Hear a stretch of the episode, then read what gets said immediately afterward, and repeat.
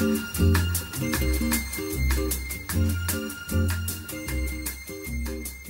So Mickey, absolutely. Thanks for coming on. Before we get started, Richie was really keen to know something, weren't you, Richie? Yeah, so it's the big question that I've been waiting to ask you is, how does a rocket scientist end up in the workplace industry? That's a good question. Some slight misdirection, and the missiles or you? No, the missiles are hard. I always got them working. They tended to, bear in mind, a missile doesn't hit anything. It's called a missile for a reason. Otherwise, it'd be called a hitile. I was leaving the armed forces to go to the European Space Agency, and I had a specific set of skills, like a seen out, a taken, I will find you and I will kill. A specific set of skills at the time, and one of my counterparts got seriously injured out in the Gulf during a point of particular tension, which meant my employment where I was going to, I kind of got pulled back from, only for a few weeks, which turned into a few months. So the role I was going into then went when I got back to the UK. In my transition period, somebody posted something on LinkedIn. So I got in touch with that person who sat on the screen, and he said, actually, I've got a couple of people to talk to. He said, we get some people from the armed forces. And I looked at the property industry, and it was, and it's probably what we're going to talk about, it's a little bit archaic. So I thought, what a great opportunity with the skill set I've got, where I had largely modernized both program management and technology. And then over and above the rocket scientist bit, I'd been the chief engineer for a whole class of warship that were brought into service called the Type 45 Destroyer. And the kind of challenges we got in the built environment are the exact same challenges the maritime environment had in terms of issues with skill sets, the general resource population, cost of operations, and trying to do improved uptime for assets with reduced energy. It sounds familiar, doesn't it? So absolutely. I thought, with the skill set I've got, and actually it means I'll be at home, I'll be on dry land, slightly different. I shall step into that sector for a while as great experience, and I'm still here. And it's only now, actually, that some of those things, I've always talked about it with Sean, and then a couple of companies I've been at, it now feels like the sector is coming of age and wants to embrace the idea of using automation, sensor-based technology, using analytics, and starting to think in a more digital fashion, as well as trying to improve the quality of work for people who are in the sector, because we do a lot of mundane tasking, which doesn't add great value. And I think now when you look at, by using analytics, by working in a different way, it'll make people's day just that more fulfilled, I think. And people should be happy with the kind of work that the future now holds, as well as having some form of control and the ability, hopefully, to kind of generate careers. Because you look at the whole Tupi piece we do in the UK, I don't think it helps the kind of engineering, cleaning, concierge workforce half the time. I think we were discussing previously, Mickey, just also the model with contracts being so short doesn't really help either. That is awful. And I don't see you get value. It's nervousness where we've fallen into probably a procurement-driven routine, because it was a mechanism to try and prove value for money. Now, there are other mechanisms, but it's easier. Everyone's on a level playing field. So if we look at the engineering component, SFG20, and I don't think most people ever read the front page, which it says, if you know nothing else, start here as a baseline maintenance plan and then adjust to your business need. Well, no one reads that. They just read, come every 30 days and change a filter, come every 6 months and rattle a spanner. And the team that put that together, it was never intended, even though it's become the Bible, to be the standard Bible. But for procurement, it means, in terms of, no, it's a hyper-competitive market. You're comparing apples with apples. And to a point, it's forced it even more so into that high volume, low margin business, which means you struggle to find value add for the client over and above just doing the basics, because that's all you can afford. So the idea of truly investing in people and being able to give them a structured career framework is a bit tricky when you just don't have the margin to do it. The idea of investing in technology, investing in things like more sustainable vehicles, as well as a more sustainable operating model, it becomes really, really challenging. And some people attempt it, but that's when you expand the portfolio of work you offer, so you can do more profitable activities to try and fund the baseline operation. And you know, for bigger corporations like the CBRE, JLL, I guess to a point Cushman Wakefield, they have some of that flexibility because they offer a high level of professional services, which carries a bigger margin, which means you can invest then in trying to change the service delivery element for something that is more challenging with margin. Now, there are, with technology, I think it's now offering us the opportunity where you can move to a healthier margin while actually offering a better service. And the client, whether it be an owner-occupier, or just occupier outright on a short or long-term let, they should be afforded the opportunity now to see there is a better way of getting service, which is better value. And then to complete the point that Sean raised, that means that the relationship should be longer. And I worked for GSH for a while, and Mark Thomas did a fantastic job out in the States, where they nurtured a different way of doing some of the contracts. And one of them, absolute win at the National Institute of Health, they got locked to lease. So they were the provider to the lease. So it was a 20-year contract. Wow. That is brilliant. But, yeah, but that holds you to skin in the game. So the ownership of the staff to have pride, it was a real, you know, human component, but also they're held long-term to decisions and activities to do now. In 3 years' time, if it's going to bite, it's going to bite you as a service provider. So you take that into account, that you're there for the long-term, and you do have to look after the estate. And to a point, I guess it's how PFIs were set up, that give you ownership, give you the sinking fund, but you will own the pain in 15 years' time if you haven't got your numbers right and you haven't got your service right. And another one they did there, I think it was... that wasn't Caltech, one of the California universities. That was an initial 7-year contract, which would then be benchmarked. So they ran a benchmarking service to ensure you get value for money. So those two kind of models, now people are going to have liquidity challenges. It costs you to bid, it costs you to go to market. I think, you know, for our customers and clients within the service sector, that there's a real opportunity to think different, act different. I think, am I really getting value from this, or should I change the engagement, change the relationship? That can still mark the provider's homework, but actually together we can work in, you know, true partnership. So it's really profitable across the 3 Ps, you know, people, place and profit for both parties.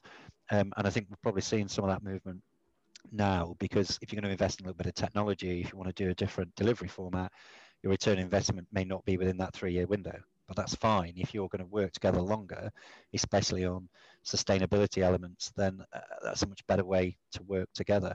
And using data, you know, one of the questions that may come up is like looking at the idea of smart contracts using distributed ledger transfer. You can use those tools now to keep everybody honest, because data is great. It keeps everything transparent. Because unless you're really going out your way to try and fudge it, and in most cases it'll be audited, it means everyone's got one version of the truth. And by operating on that one version of the truth, it means the relationship's a lot healthier, because it is completely open. Absolutely, and you know, moving the service up the value chain, you know, make it so it's not just a commodity. You know, number of engineering hours, number of cleaners, you know, number of porters, front of house. You know, moving up the value chain, you know, showing the value of using data as well, and having a data-driven approach. I think the benefits of that are huge, but you do need your client to buy into that also. You know, so it's not just a procurement-driven, you know, race to the bottom, you know, based on cost. So that buy-in and that long-term partnership, I suppose, is really important to that. Do you think COVID's having an effect on how the clients now thinking about their facilities management procurement from a more strategic standpoint? From service provider's view, absolutely. COVID, you know, it's been devastating to economies. It's taken people's lives, and it's put people's livelihoods as a result in threat. But with any kind of crisis, you get, you know, really deep negative. But in most cases, when you look slightly longer term, there will be a positive. And there was two positives that are coming out of this. Collectively around the globe, it's asking us all to think and act differently about the way we work, the way we live, the way we travel. And then the bigger part around that is the planet got 3 months of breathing space. The air was cleaner. People generally were happier. We remembered that we've got an outdoors, and we really seeked to try and look after that outdoors. It's not evangelical, but it's given us just a glimpse of how we could and should look after our environment better. And on the back of that, you've seen Shell and BP have pivoted. Really brave decision. And as a result, they've had to say goodbye to quite a lot of their colleagues, because they can't sustain that structure anymore around hydrocarbon that's a dying product. But they were really big, bold moves by those two big, effectively oil companies that now become sustainable energy companies.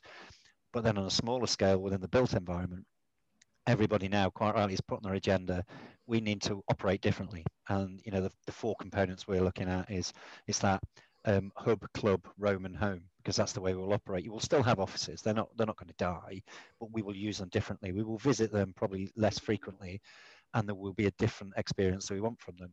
But likewise, where you look at the retail space, which I think is a great, great opportunity, well, that just needed repurposing anyway, because the retail experience on the high street was changing. It wasn't dying. People say it's dying. It was just struggling to adjust.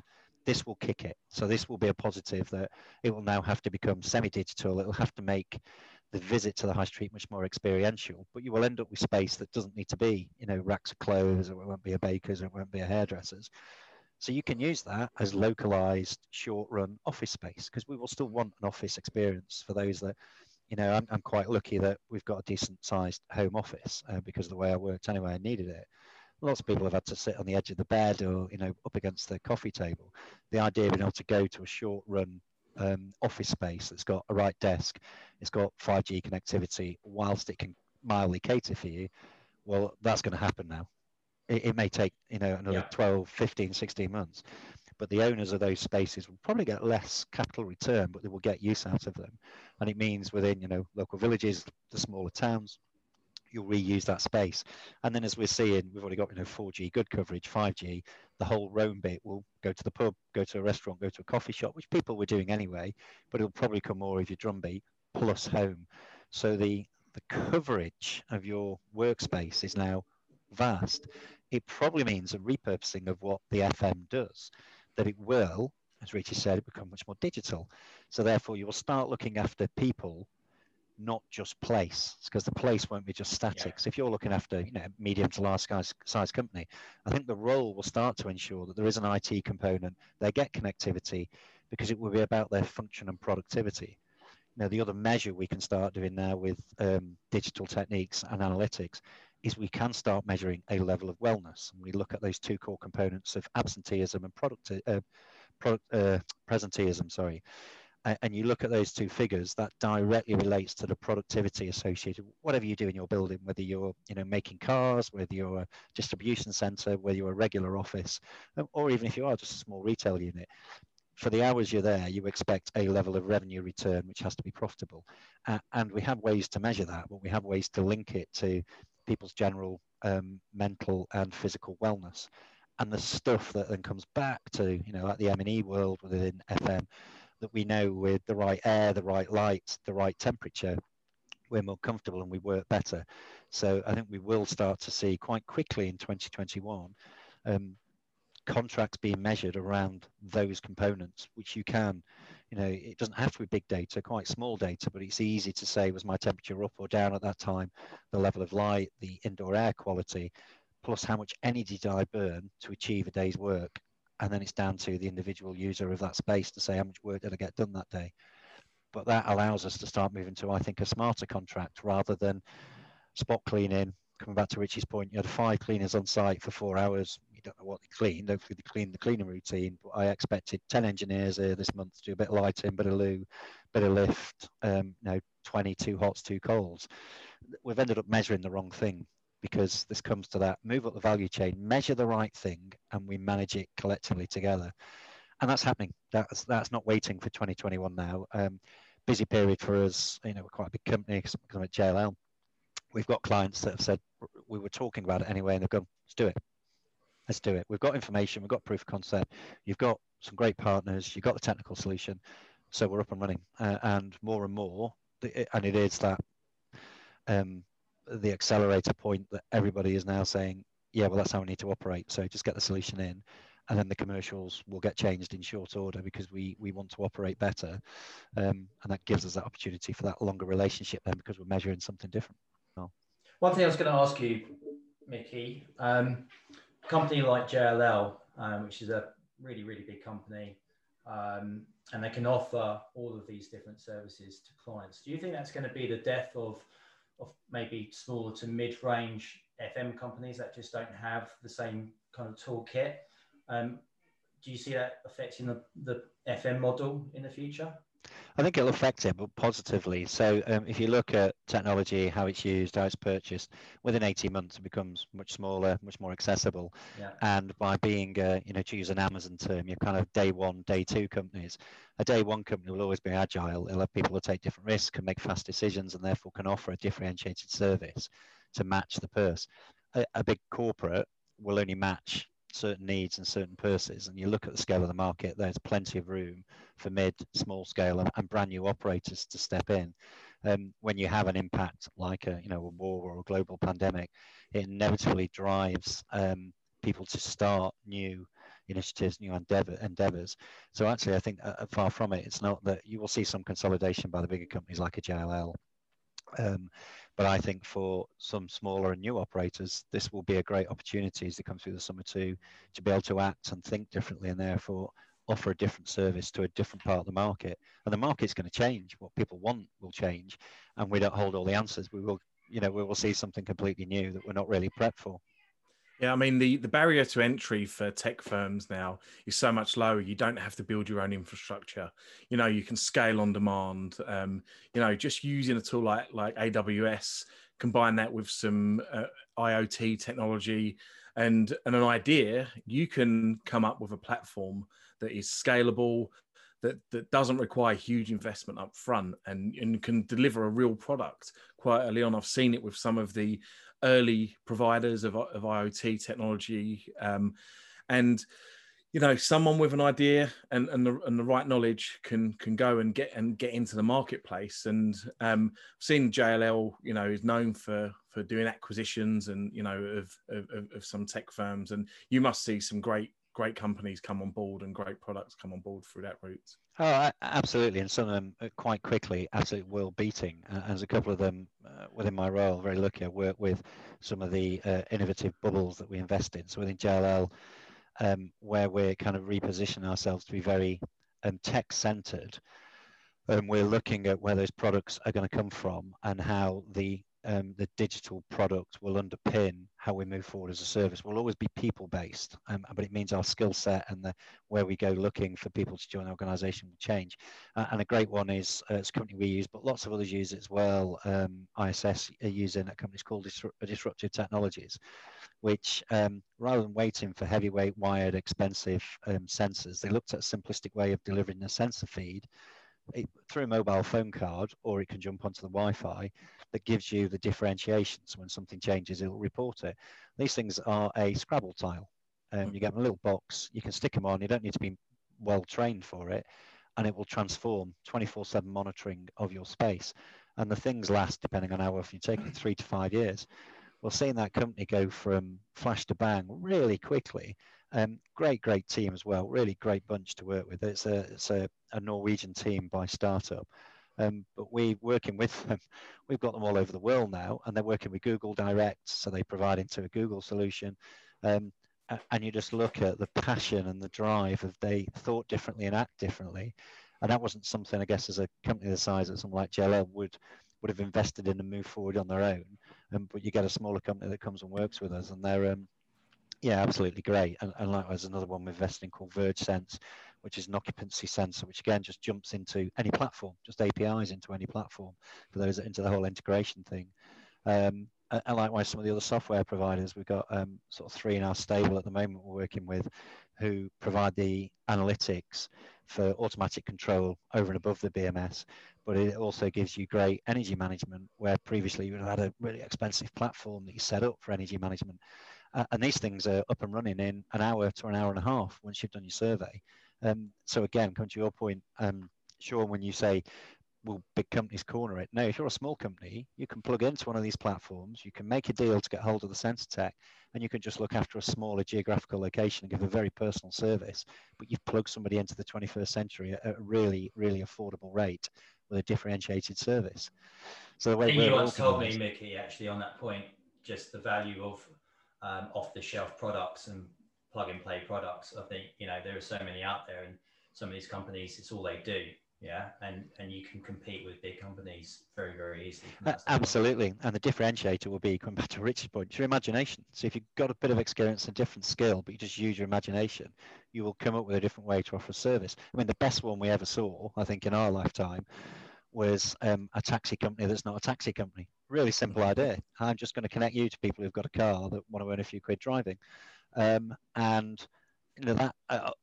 they got a huge amount of money in them to scale so fast, but it was always going to scale because it wasn't an imitable idea, but it was a really good idea that they got off the ground really quickly. So within FM, there is opportunities, there's something different where people have a need, use a bit of an app, connect them to a willing workforce, and you effectively get the manage and agent control. You will need to control the quality of what people are delivering, whether it's cleaning, concierge, bit of gardening. But yeah, it just takes a bit of imagination. Now, on that one, I have stole the show because we've gone and set that up. But we set it up in an entrepreneurial style where we did it in a single business unit and did it quickly. So, you know, again, flash to bang in a few months, and then we will look to scale it. But others will be able to do something similar because not everyone's going to want to buy a JLL batch, and we've done it with Integral in the UK. Some people will want something smaller, something more local. So others will be able to quite quickly copy that. And they will offer their version of it. And I think that's a great thing. It's almost like the fashion industry, that level of copying you is quite a good endorsement that what you've done is right. How are you guys facing that challenge of merging legacy systems with new technology? And so again, we've gone to those imaginative, inventive, quite driven companies that have got the solution. So it's not a difficult thing. And where you have got a network and then you've got a BMS on it, that's still part of the story because the BMS is already set to do a level of control. So we still work with some big names, but they can see that the world has changed. So why would you fight it? It's an opportunity to work with. So it's actually not been difficult. The difficult bit was just standing up, saying we're going to do it. Bring a couple of companies together, do some proofs of concepts, and we've done it against a well-known property provider along Regent Street, and it was pretty rapidly transformative. Quite an impact on their energy spend, but their experience, the control of maintenance, the interaction with cleaning services was all really quick, not particularly painful. And the surprise is it's cheaper. So even though there's a bit of investment up front, which is more about cash flow, the actual service offering becomes cheaper. And when you look at sustainability, yes, you then get live 24/7 feed and life cycle management. So it's genuine then, and it's transparent. Your compliance goes beyond question because you can see it there and then. You can see if you've got something that's non-compliant because you can set it up to sense it. Again, not difficult to do. Moreover, you massively reduce the amount of unnecessary maintenance you do. So you don't waste parts, you don't waste materials, but it means you don't travel. So you start looking at the CO2 weighting on the amount of travel we have, both with engineers and cleaners going around the FM industry. A lot of it is, in truth, unnecessary activity, but by habit, we've done it. And it is a case of we've always done it this way, so we'll carry on doing it this way. So, engineering, you can peg it back to SFG20, but why do you go and do that engineering if there's no measurement to say, I need it? Why do you go and clean those areas if there's some occupancy measure and it's not dirty and it hasn't been used? Don't clean it for those days because it's not going to get particularly dirty. At some point, it'll have to be redusted. And likewise, with washroom reuse, if you're not putting any kind of monitor of ingress and egress going on for occupancy, do you need to go as many hours to clean it? And you can put, there's some like torque cube and stuff that does a moisture and an aroma one. So, and none of this is mega expensive because when you offset it against what you will save on unnecessary service, it either balances out or it's cheaper. What we found out is by, and we've done quite a few proof of concept now, roll into service, it is cheaper. And therefore it's better all round. And the feed is threefold. It is triple bottom line. So you end up with information which is useful to the people using the space because it ends up light, air, the overall energy use. It's better for the overall environment because people can decide when to travel and travel better. You don't burn as much energy in the building. You're also then not putting as much contaminant into the outside air. And with all that cost saving, improved productivity, it is more profitable. So it's win-win for all parties. And yes, some of the resource will go, actually, my tasking isn't what it used to be. You go, yeah, it's not, but that's because we then upskill, reskill, and we change the kind of tasking you're doing, which the point when we first started talking was it gives you better value day-to-day work. It's much more interesting. And yes, you may have to adjust to become more of a digital native, but you've got more information, you've got more control. The thing you do is greater value, and therefore you should finish your 7-8 hour day work going home feeling more fulfilled. It's not just the engineering piece. we're seeing the effect that it has on things like cleaning and stuff like that, with sensors monitoring how people are going into parts of the building, and then you're stopping those cleaning cycles where those parts of the building aren't just being used. So, and it'll be for the same for FMs and building managers there, rather than just being in a building, it will give them an ability to have a wider portfolio or small campus underneath them, because they will have constant 24/7 monitoring. You know, the systems we use, there's some highly developed machine learning behind it. So we let the machine make the sort of first and second adjustments, and then it starts to feed a fairly complex CAFM system, where it starts to prep what that maintenance will look like. So we, you know, we send once, fix and maintain many. So we can send an engineer with 15 days notice, so they've got the parts, if they're doing a part thing. They may go and do 2 lots of heavy maintenance, and they'll pick up some low-level remedials and just visit once. So it doesn't interfere with the working day of whatever's going on in the building. Likewise, if you're a cleaner, if you've had some feedback and you get a couple of touch points, we have these haptic sensors where someone can say, you know, call for service. That will feed in that they don't necessarily have to be in the building. They can be within the locale of the building. So they can go point to point with preset information, knowing how much cleaning solution they should use, and therefore it's kind to the planet. But it's kind of a much more exciting and involved day, rather than just stuck into one building doing the same routine every day, which, you know, within the cleaning industry, you see that operatives, you know, it's pretty high churn, because it's not always the most engaging activity if you're doing the same every day, and you want to be able to do something more with it, and perhaps, you know, move into management and. So this kind of experience of working with, you know, a tablet that's feeding you information, better information, you just feel a lot more connected. So for the FM and a building manager, they can see all of that, so they have good cost control, energy control, and it delivers a much better service to the client. And with that, we peg them to some sort of measure of the client's productivity. It's a completely different world we're asking people to step into, but it is one that is much, much higher value, and probably means that the interaction they have as humans will have to change, because it becomes probably more complex conversations you're having, rather than sitting there with a tome like that at the end of the month going, this many P1s, that many P1s, we missed this much spot cleaning, Jill was off for 4 days, so it wasn't on the front desk, how much wasted food did we have? Yeah. Which, while that information is still important, it's delivered in quite a dry, almost 1970s fashion. We want to move that along to make it much more engaging. I'm assuming in the future we'll just have robo cleaners coming out the floor as well. No, I don't think we will. You know, we've looked at the Whiz, which is, you know, the SoftBank Hoover thing, which does part of it. You know, cleaning, you need humans. We are good at it. We see things. We're much more reactive to it. So if you go somewhere, it's like, you know, if you go to a really nice hotel, the silver service bit is always going to be delivered by humans, because it takes a human touch and a bit of empathy about what the space needs. Certain tasks will be picked up by a level of automation, but I don't think it goes away. But what I love about it is just how the possibilities are endless once you start integrating systems. So, you know, a smart button, like you're saying, a haptic smart button press could trigger any kind of workflow, you know, whether that is getting a cleaning resource, or whether that is just tracking a data point, which then drives some reporting that happens. And once you start making those integrations, the ideas just keep flowing of what you can achieve and how you can use that data. I love the idea of monitoring the motor currents of fan coil units. So to measure how clean the filters are. So rather than have to do a quarterly or an annual filter clean, you can actually find your baseline of what a clean filter's like. When the motor current is above that baseline, you can generate an alert, which can then generate a ticket from your CAFM system, which in turn sends an engineer there to investigate and make that change. And before you know it, you're, you know, in a large building, you could be taking out of thousands of hours of labor of people getting above desks, on steps, above the ceiling, just because they're following a scheduled maintenance. Who says the whole building is used exactly the same? You know, one area they may use more paper, it may be more dusted, it may be more people in there, but that's not taken into account. And we've been maintaining fan coil units for years, but it's never changed. And it's only now that we're starting to look deeper at data and do things like that. And that's just the tip of the iceberg for me on where we can save time and save manpower. And you're right, and so we've done that for real. So as part of our proof of concept, we want to understand what the overall saving would be. So we looked at 3 mundane tasks, which take quite a lot of human resource that you get very little revenue for and definitely not profitable. And then we looked at some of these visits that don't add value, and when it's condition-based, we do it on this frequency that's book-based, and you go, well, actually, no, no one uses the floor space the same, no building is the same ever.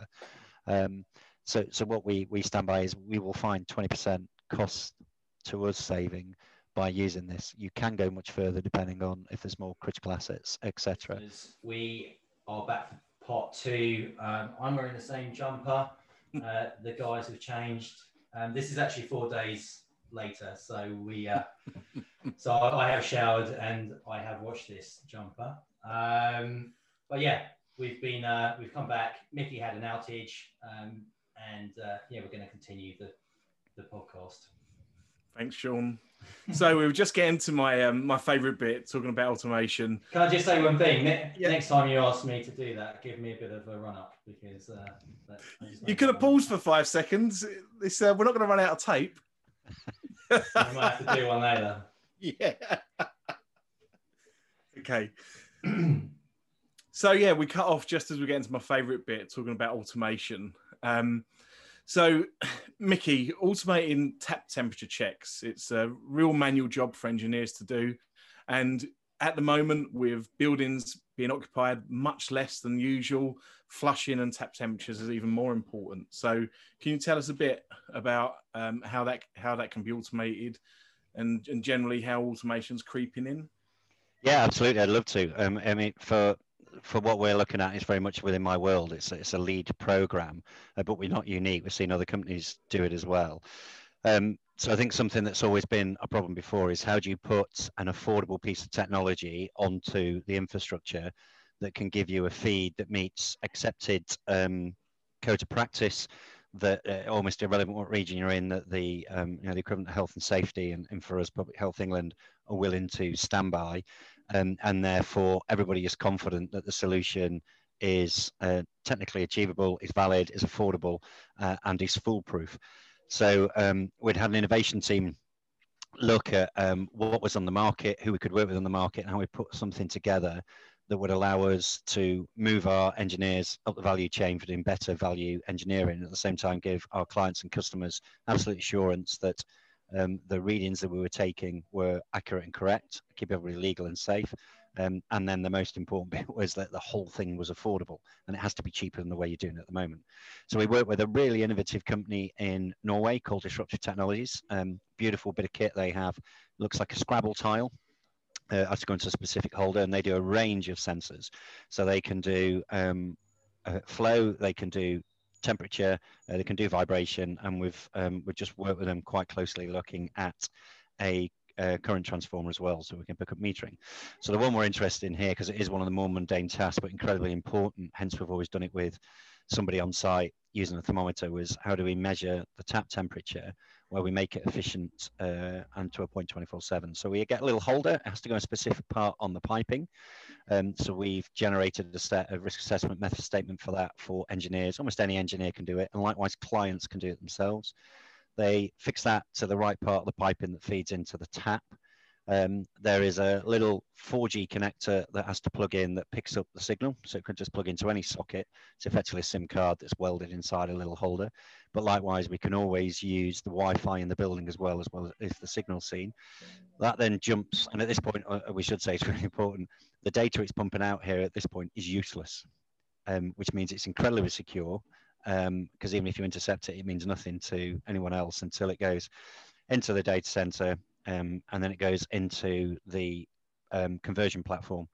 From that conversion platform, what it does then securely is it will feed an analytics platform. So in this case, and we will name drop, we work really closely, and we've actually invested in them, a company called InfraGrid, run by Will. And he could see there was a gap in the market to put some kind of cloud-based analytic that had to be wholly accessible and really affordable. I mean, if you're a single shop owner, you still kind of want to be able to buy into the service.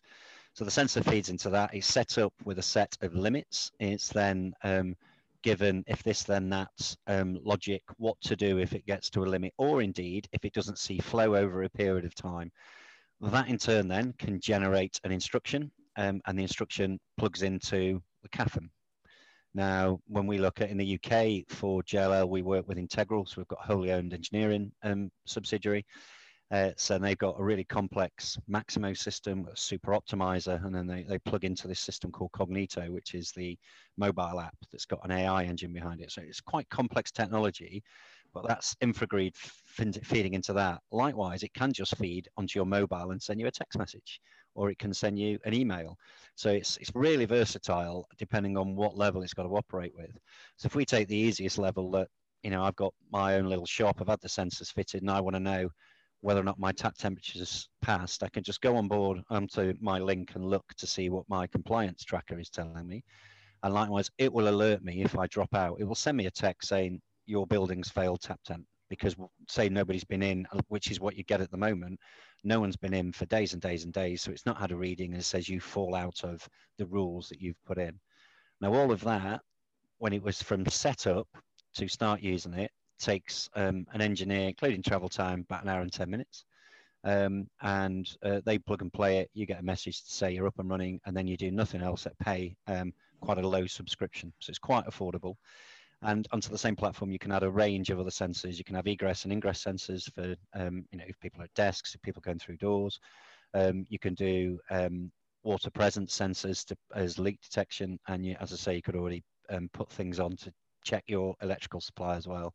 So you can see if you're going to see short circuit or if you're going to see high loads, all of that through the same system. Really, really affordable. No need for a BMS, no need for any other building automation. Comes in a little kit, and this thing is super, super versatile.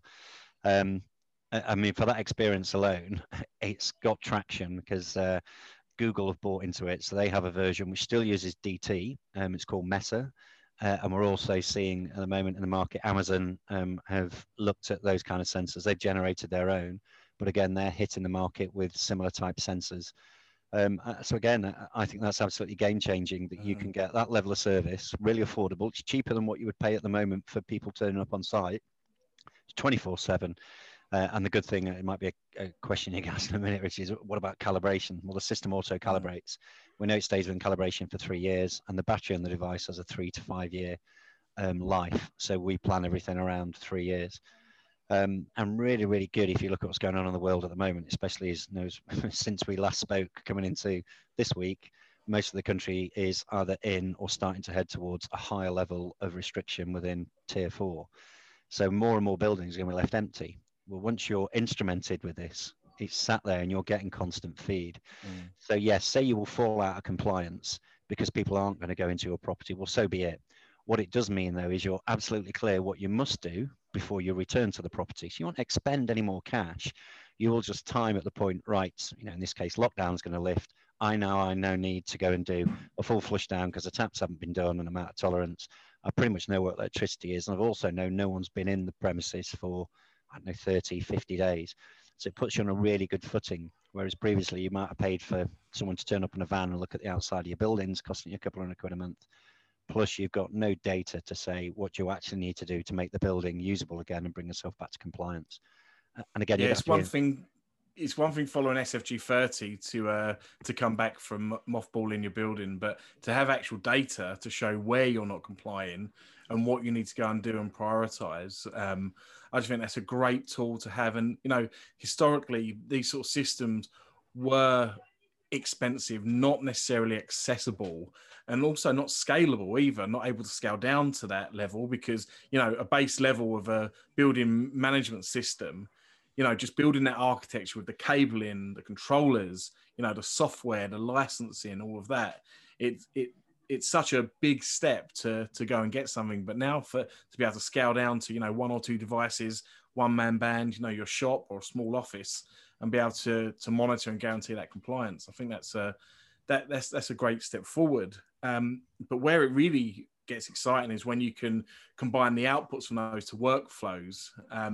And Sean and I were talking about the Integral Facilities on Demand platform. I'm sure you'll be able to tell us a bit about that. But the idea of being able to take a workflow from a sensor or an array of sensors and then send that into a platform that can drive your reaction and output tasks to engineers where real stuff needs to be done.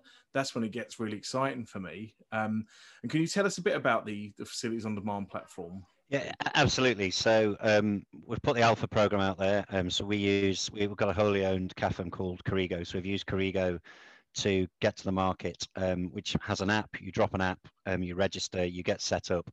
But unlike a regular arrangement you'd have for an M&E provider, or likewise for a soft service provider, there's no formal contract. There's acceptable T's and C's, and that's contract in form. But when you want work, you ask for it. Now, what we did see as we came through lockdown was where we were going to go and instrument some buildings. It was also then, if someone's not going to take necessarily a heavyweight M&E contract, it was, well, what can I do if this machinery you pass to me, because we'll go and fit it and you pay a charge for that, then says I need stuff doing and I want you as an option. Then we said, well, the next stage then is you can be auto set up through on demand that we will then send an engineer. So we would then say you've got an option for an engineer. You fail water tap temps. We've got a van in the area in 2 days' time. Do you want us to go in, run the taps, bring it back to compliance? Yes or no, job goes out. So there's a little bit of interaction there. Likewise, you can just get the alert to say you've got short circuits, you see your electrics go off, and from the app, you can then decide, actually, I know there'll be a reference code. I'll use that reference code. I want to launch the job. The job comes into the system. Again, with Integral, there's quite a lot of technology behind it. But it would come into Maximo then, so you don't see Maximo, you don't interact with it at all, you're just using this simplistic app, and the information would flow through. It goes into the job sequencer, gets optimized, the job gets allocated, and then you get informed who's come in and when. Now, what we are doing is we're taking another step. So the provider who looks after the workers interaction, the field services function, called Cognito, so they're working with us. And the next stage is we will change the front end so that you can do auto register, immediate payment, et cetera, but also we have something called customer notification, which is very Uber-esque, that you will get when your job has been sequenced, but then you get the little tracking bit of such and such is on his way, and we'll be with you 2 o'clock today. And then when he's leaving his last job before you, will say he's en route, you hit the link and it will go to the map to show you where the engineers come in. As they finish the job, they take photos and all that gets loaded into what will be, you can see through your app. But also then, I think it is quite important, is the customer satisfaction feedback. Now, at the moment, what we find is you normally do it on site there and then with the customer, which kind of forces probably a happier face sometimes than perhaps they're going to have, which is great. But NPS-wise, when you look at a Net Promoter Score, it's not necessarily a true reflection. Some people sometimes want you to have gone, have a good look round, have a think, cogitate hours experience and then score you. So within the app, we also then have the fact you can score us post our departure, and you can have customer feedback follow-up as well with one of our operatives and pick up a phone to say, if we got it wrong, we don't want to leave it wrong, let's make it right, because we will learn from that. And for it's kind of circa 200 clients that we've converted from what was the Integral local set of clients. So smaller estate owners, those with probably more challenging purse on what they want to spend. So this is a really good fit for them, that you just spend what you need at the time. And you can make the choice, do you bring us in, or do you pick up Yellow Pages or Thompson Local?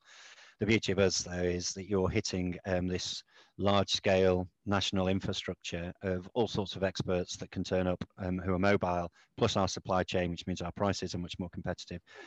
But also you get your history, just like, and I'll say it again, just like you do with Uber when you're seeing where you've ridden, how much you paid, what you did. The history of that, to have it readily available. When we looked last time at, what is it people are after in terms of that? They want easy access, they want choice, they want clarity. And that transparency of the journey, we think, is really, really important. And for the clients that have converted so far, they said it was a little bit clunky to start with, as you expect. But they said, actually, yes, this is the right fit. And actually, when you look at the state of the market at the moment, I think this is a really good fit for now. Because of the void buildings and stuff like that. Yeah, well, void buildings, liquidity challenges, people with varied estate, where if you look at something with building automation that costs a load, you will tend to have a different level of service of that. Yeah. But within your estate, if you've got you know, single retail style unit or a much lower value property in terms of its complexity, you actually may want a mixed service. So yes, you may want a hard and fast, fully managed contract for certain buildings, and you want, you know, a more selectable on-demand service for other buildings. And we're in a position where we can then provide that range of service offerings all under one umbrella. And there are quite a few of the clients now that are looking, saying on those buildings, actually, we'd like to engage with on-demand and only include these buildings in a managed service setup. And that's great, because either way, you're still getting to do the work. So yeah, that will work for us as a provider as well. Yeah, I mean, so you can just have your statutory umbrella covered across the buildings where you need it, and then dip in and out for what you need. And, you know, it is quite Uber-esque, some of the things, some of those features that you're saying. And but I think where it differs is, and I'll say again, it's still moving in the engineers or the person delivering the service up the value chain a bit. I think where, you know, likes of Uber is... self-driving cars brought forward, but the driver, that bag of blood and bones that's sitting in there, is just a temporary thing. The technology is being built by Uber, and that low cost, and also the subsidy that Uber pay the driver to take you around, because they're losing money and it's investors' money going in there. They know that driver is doesn't really add value to them, and eventually will not be needed, you know, sooner rather than later. But for the facilities on demand, I think an engineer going to site now, not having to do that basic investigation, you know, it's not a clipboard and a thermometer to measure a tap temperature. It's going in there and looking, you know, what's the fix, what's the solution. So the time that they're spending for you on site, you're getting absolute value out of that resource by having that data backing it up. So it's really exciting, actually. No, you're absolutely right, Richie. I mean, the two metrics, you know, we're connected with a large-scale American company way, but the two metrics we're constantly juggling is, as we call it, their windshield time versus tool time. Now, as far as the client's concerned, they want tool time. They want the value add of you coming in, rapidly diagnosing and making good. And we want, and in truth, we all want this, even if we get service at home, we want first-time fix. You want one visit, fulfill your promise, and do a good job, do a quality job, so I shouldn't see you with the same breakdown again. Now, to understand that and where your challenges are, you just need good data, and that allows you then to make the right choices. Now, one of the things we found with on-demand is people are a bit more considered how they ask for the job, and they've got the chance, which most people do, to take a photo. And then that photo comes in.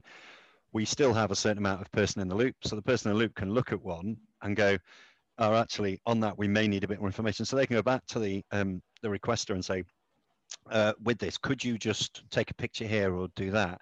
And actually everybody finds that much more interactive, that human interaction that way, because they feel as though they're going to be part of the solution. But if we can get 3 or 4 right images and probably get a question answered, quite a lot of the time we don't need it, but when we do, it will be then that the engineer knows they will need a specific part, plus the fact the job may take 3 or 4 hours, because they'll go, I know this. Whereas a lot of the time, if you look at the way a standard CAFM works, it just pumps out an instruction. There's no interaction. And when they get there, they go, oh, it's not quite as described, or it was only a 2-liner from somebody who phoned up. So the richness of what we're giving to the person who adds the value, and the person who adds the value is the engineer. Because they're going, they've got the customer interaction, they're the interface, and they're the ones fulfilling that value chain. And for those that are taking the on-demand jobs, I think they prefer them, because there is a bit more interaction and they feel more informed what they're going to do. And they're also told with a bit more time, because it is like Uber, you launch and request a job, and then you're told when the job will be done. So it's not the same as I'm on a 4-hour, a 24-hour, 48-hour SLA, because half the time it's unrealistic, because you don't get the chance to close loop it and therefore deliver value. With on-demand, it's just a much richer experience, which is great. And with it, the other bit that is taught us, which is the next step we're taking with the boys and girls on the front line, is looking at how we employ gamification to make their days much more exciting, to add some chase value in it. So if, you know, when I first got involved with Integral, whether you did 1 job a day or 5 jobs a day, you took a salary home. And then we introduced this product called Cognito, which helps manage the day, but it allows you then to start scoring, see where you've got people who by the metrics appear not to be meeting fulfillment. But when you look, there might be a reason why. So if you look at, you know, some of the team up in Scotland, their transit times are always going to be much higher just because of the lay of the land. You know, you've got You got Edinburgh and Glasgow, Falkirk, Inverness, but the gaps in between where we'll still have clients are quite large. So you have to weight that against the terrain that individual's working across, and therefore you'll find actually in terms of customer fulfillment and their overall value, someone who's working in Bristol or central London, they'll be able to go building to building and probably get 9 or 10 jobs done. Yeah. But the client overall, if we've got a distributed estate, we need to ensure it's fair. We also want them to be motivated. So over and above the balance weighting of where people sit within league tables, the bit we're working on Cognito now is how we can then give them a chase rewarding day. So you engage not just with the handset, because the handset's the handset and you're putting data in, but actually get them thinking, get them trying to stretch themselves a bit on what we're doing with the customer for the customer, and how many good quality jobs can you get done, plus how they work with our suppliers. And with that, we're looking at things like, you do some electronic tokening, or do you start the day red, go amber, then you go into blue where you're going to start hitting your overperformance. If you're overperformance, you'll be awarded some tokens. You group your tokens together, just like Tesco Club Card. You can then swap your tokens for financial reward, as well as the other bit we've been looking at is a chap called Bernard McPhail, who's really into all this within the organisation. And we talked about the best operator in each region, perhaps wearing the yellow jersey for a month. So if you're the super operator for your varied scores, and even for clients, a couple of clients we discussed it with, that's kind of cool, because if you get the yellow jersey engineer, you've got the knockout engineer. Yeah, you've got that's brilliant. The gamification part is superb, and also the satisfaction of the engineers going to jobs where they know what to expect. They're not going to turn up and it be something completely different to what they've been told by someone taking a call, writing something down wrong, sending a message. And that can really impact you as an engineer going out and doing those jobs. But having the satisfaction of turning up with what you need and pleasing the person you're there to help, who needs that service, who needs that thing fixed, and going away with the satisfaction that you've fixed that and they're happy. That's really important, and I think that all adds to productivity as well. If your engineers are happy, then they're more productive. Do you think they're going to need? Without a doubt. No, go on, Sean. I was going to say, is the engineer of tomorrow going to need kind of a new set of skills to what they have now? Absolutely, and I think most people kind of know that already, and just the life we live, the last let's call it the year, for the way that this has all gone on, if you're a bit of a digital laggard, your life has changed, because everybody's had to start communicating differently. You're getting a laptop and you'll Zoom or Teams, or as got a lady in our team called Praveena Dar. She taught me a new term the other day called face wine. When you do your FaceTime with a bottle of booze in your hand, I was like, oh, I hadn't come across that one before. But we're seeing people have had to rapidly change the way they interact. And there is a kind of digital theme associated with it. And interacting digitally about how you access information, and therefore how you think and how you act. That's really going to resonate. And I don't think it's just for engineering. Engineers of the future, yes, but those that are delivering soft services, the same, because rather than where we started to get efficient and do things like spot cleaning, we had much more control over the chemicals that we're using, how much water you use. You do start thinking more sustainably. That will change, where it will start to be sensor driven. So on the same platform, when we're talking about tap temps, we have sort of the touch and sense sensors, which also drive improvements in soft services. Likewise, concierge services will probably be less people necessarily sat in the foyer, and perhaps connecting to people, the equivalent of kind of a contact centre, where you can digitally cover a number of buildings to still offer a concierge service. And some people would struggle with it, I think, at first, because it's perhaps not as humane as seeing a human when you come into a building saying, how do I go around this building? I've come to see such and such. But I can see those services being balanced off with more digital experience. Not just because of efficiency, but some of the practices around hygiene and what we've learned about the way you can see viruses operating differently now. We're much denser cities, the way we live, the way we commute, allowed this virus to rip through the planet pretty quickly. And you go back and look at SARS and MERS first time around, the planet wasn't as connected, so it was very controlled quite quickly and contained. This unknown place in China spread around the world at a rapid rate of knots, and it turns out it was as connected as anywhere. So with all those things considered, the kind of skills that you'll have on the front line are changing now, and the kind of training people would have been undertaking over the last 5 or 6 months, definitely within our own teams. They've had to start training differently, the way we communicate, the way we capture information, the way we interact with information, the way you consider your safety. All of that has brought people forwards quite quickly. I think the speed of that journey will just continue now. And it means where companies change their service offering, and it will change, will probably mean they will dip into different sectors and different segment of sectors when they're looking for new talent. So you look at talent that's already been operating with us. I think we said it last time. So oil and gas industry and the aviation industry, well, they've taken quite a hit. Oil and gas industry, where it's redirecting and pivoting to a more sustainable energy offering, means there's a huge amount of talent now that, if it's not going to be held by them, has got use and purpose elsewhere. And a great one will be from the airlines, whether it be from the hospitality front end or from that engineering and organisation back end. Their ability to work in a modernising, changing built environment, I think, is a fantastic match. So it means within the workspace, I guess, a different skill set, but also different competition now coming in on who can step into various companies and take that journey forwards. And not just with technology, but the way we operate with different processes and the way we interact as people. I suppose it's going to be far less menial jobs for engineers to do. So upskilling themselves now is probably the thing that they need to start considering. No, I think so. And coming back to Richie's point before, when he said, you know, it's very real now. It's really interesting. We're seeing what would have been classed as much lower value real estate previously, you know, single unit shops or smaller schools. They can now access this technology that it was only for the prestige prime big buildings previously. They can access it here and now. It's very affordable, which means those that operate services a certain way will have to adjust to operate them in a new way, which will be largely underpinned by technology and all digitally driven. Yeah.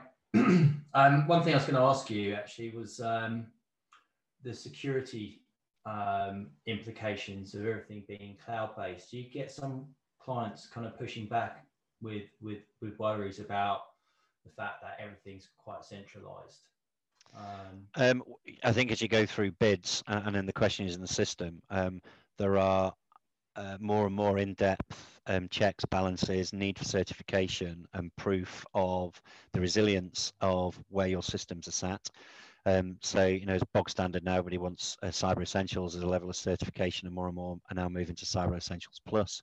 As an organisation, you need to hold yourself ISO 27001 about not just, you know, whether you're using virtual private networks and multi-factor authentication and password rotations and tokens and all that good stuff, but also that the management of your people and your behaviours adhere to these standards, because that alone will show, you know, whether or not you are secure.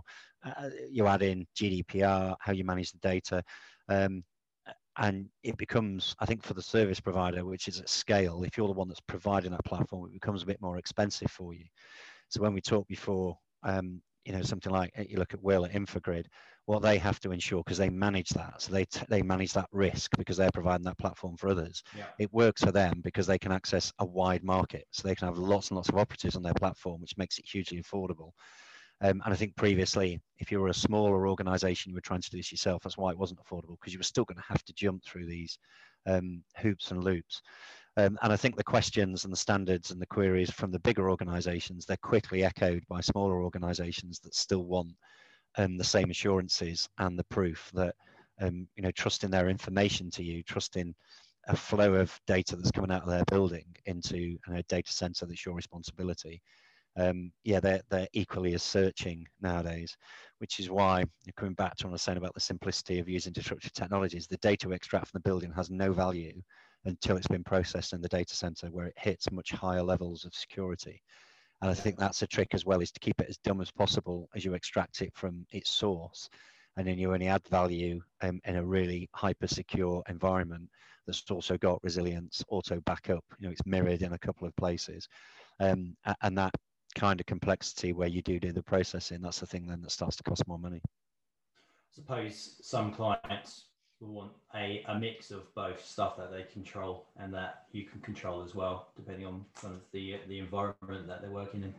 Well, some do. Some want it separate as well. So a banking environment, there's certain things that they just, they've got their own network. They won't allow the use of Wi-Fi, so having secure 4G instead as a separate feed with, if you like, non-interruptible data, but also data that carries no value, is one of the things that kind of drove us to look at the design and implementation of the things we've done. And it was with one of our bigger banking clients to be able to move it forwards. And that then means we can use it elsewhere, knowing that we're secure in the solution we put forward, meeting really high standards.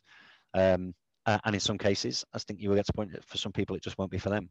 So it's not a ubiquitous fit-all solution. Some people will always want a different solution, which is really good then for other companies that deal, where it will continue to be resource heavy. Their price will be different, but the experience they offer will also be different, which is only good for the industry, because that way everybody kind of gets an aspect of the market, and it keeps a lot of businesses operating. No, fantastic. Richie, anything else? No, I just want to echo what you were saying, Mickey. There's definitely not a one-size-fits-all with that stuff, and there's. It's funny because you might have enterprise customers that some will only use the large scale system integrators, but some of those enterprise customers may go down and use the smaller market disruptors.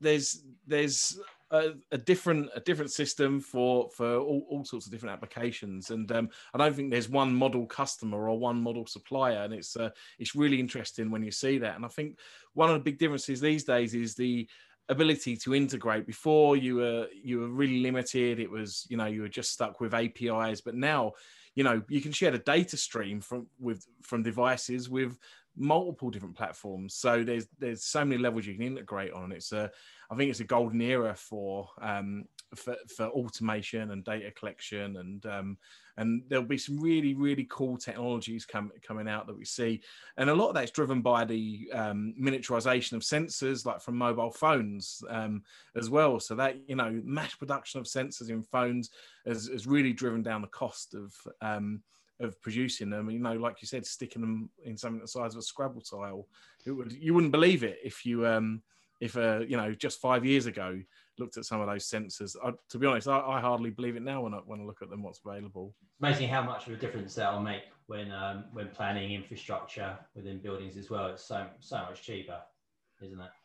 I think you're right, yeah, because where Rich was saying before, it was you usually have to wire everything out. You put a fairly expensive, difficult to manage BMS in, which you have to rip out if it goes wrong as well. You do. It's also quite costly to keep that maintained, because over and above the licenses, you need the right level of engineering expertise that keep that tuned, and a BMS will always need tuning. And even the BMS providers, you look at Trent, Honeywell, Schneider's done it. Everyone's now looking beyond what was just a classic BMS. And I think the BMS will just end up being a control box within the building. Yeah. And they'll just push it out into the cloud. And Schneider already is doing. They've got a system called EcoStruxure. And they move the analytic into the cloud, where you can monitor your building much more. You have much more control, but you also end up with this richer vein of data that turns it into actionable insights. I think that's the term that everybody uses.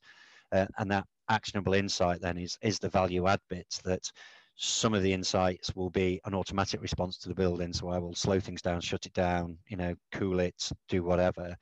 But at some point, when you look at that automation into getting a human to respond, it will generate a most likely response, a second response, and a tertiary response.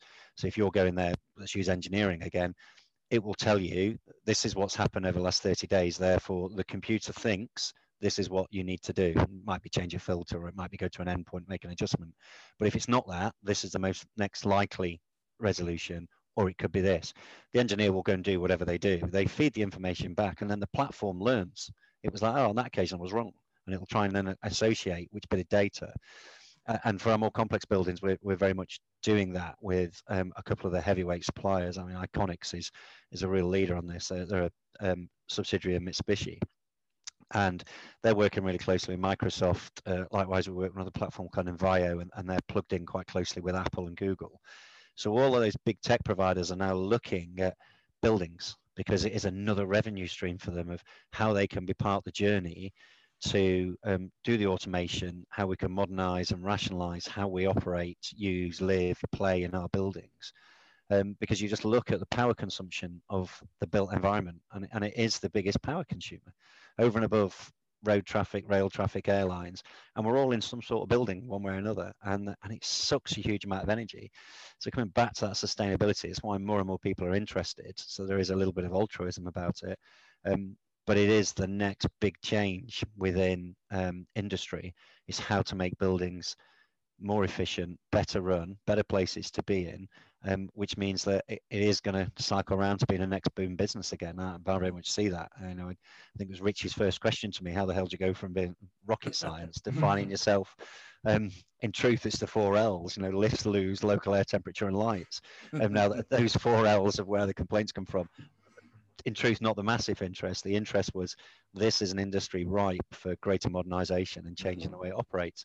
And this year is very much driving that. It has been such a catalyst that the time is now.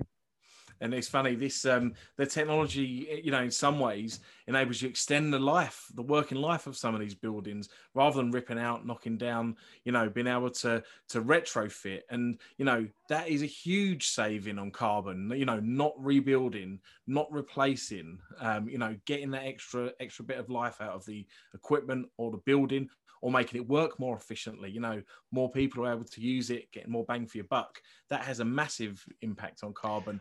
I think, Richie, you're right. And I'll just pick on the word you said there, because you said people. Actually, that's where all of this efficiency has to start, because if we can't convince ourselves to operate in the building differently, whacking CapEx in and putting smart sensors everywhere and, a fancy new BMS, it still won't give you the return unless we learn to operate differently in the building first. And I was at NG Bailey's, a fantastic engineering company, and they had this real focus on energy, which it was almost a waste of time doing the CapEx unless you'd addressed how you use the building first. So, and it is the, the mum and dad bit of switch the light off, put some wood in the hole. It's a bit cold, so put big jumper on. And if we can change people to not quite those terms, because not everyone would follow them, but it is, if we can learn to operate differently, the way we do at home, the way we do in buildings, then that first step will give you the biggest chunk of saving in energies in buildings. And then at the right time, because you extend the life of the assets, the sub-assets, when you do the CapEx, that you're already operating with the right behaviours, that when you put your next air conditioning unit in, you won't just get 27 years out, but you'll probably get 40 next time round. And that's just better for the planet, because it means we're not generating new waste in terms of the actual materials, but we just stop burning so much KWH on stuff we don't need to. Are we seeing a massive difference in brand new buildings and how they're built right from the get-go, and the systems? And and it's interesting that and you look at some of the companies that do those build and fit out, and you look at someone like ISG, they really focus now on kind of BIMing and moving towards digital twin from day one. And that means you're instantly hitting the ground with a set of measurements of expectation of how you're going to use the building, how the assets behave in the building, and you've got energy envelopes and performance envelopes that within your first few months of operation, you can say we're either using the building wrong, or we've got quirk in the design and we can address it. So you're getting it all done in those very early days. And within JLL, we've got Tetris that do that, and within Integral, we've got a whole build division run by Andy Demetrio, and they've got real focus on that at the moment to ensure that when we do a fit out and a change at the fit out, treat it like it's a new building, and we're looking at establishing digital twins on all the work we do, because that will then give us a point to measure from.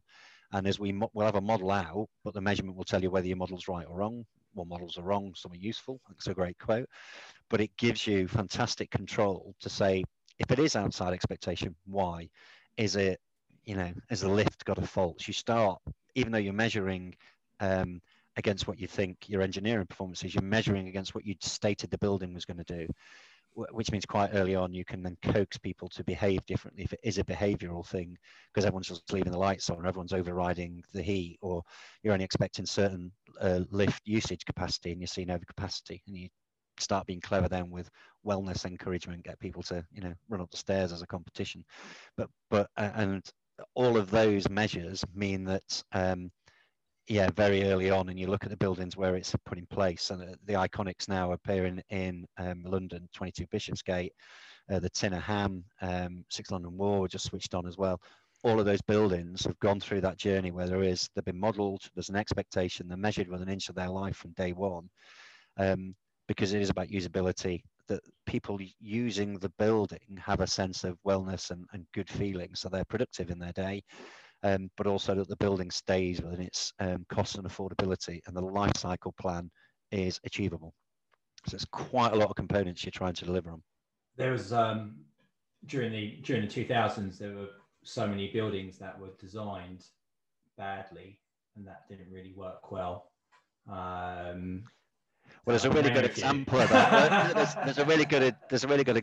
that with the chill beams with floor heating.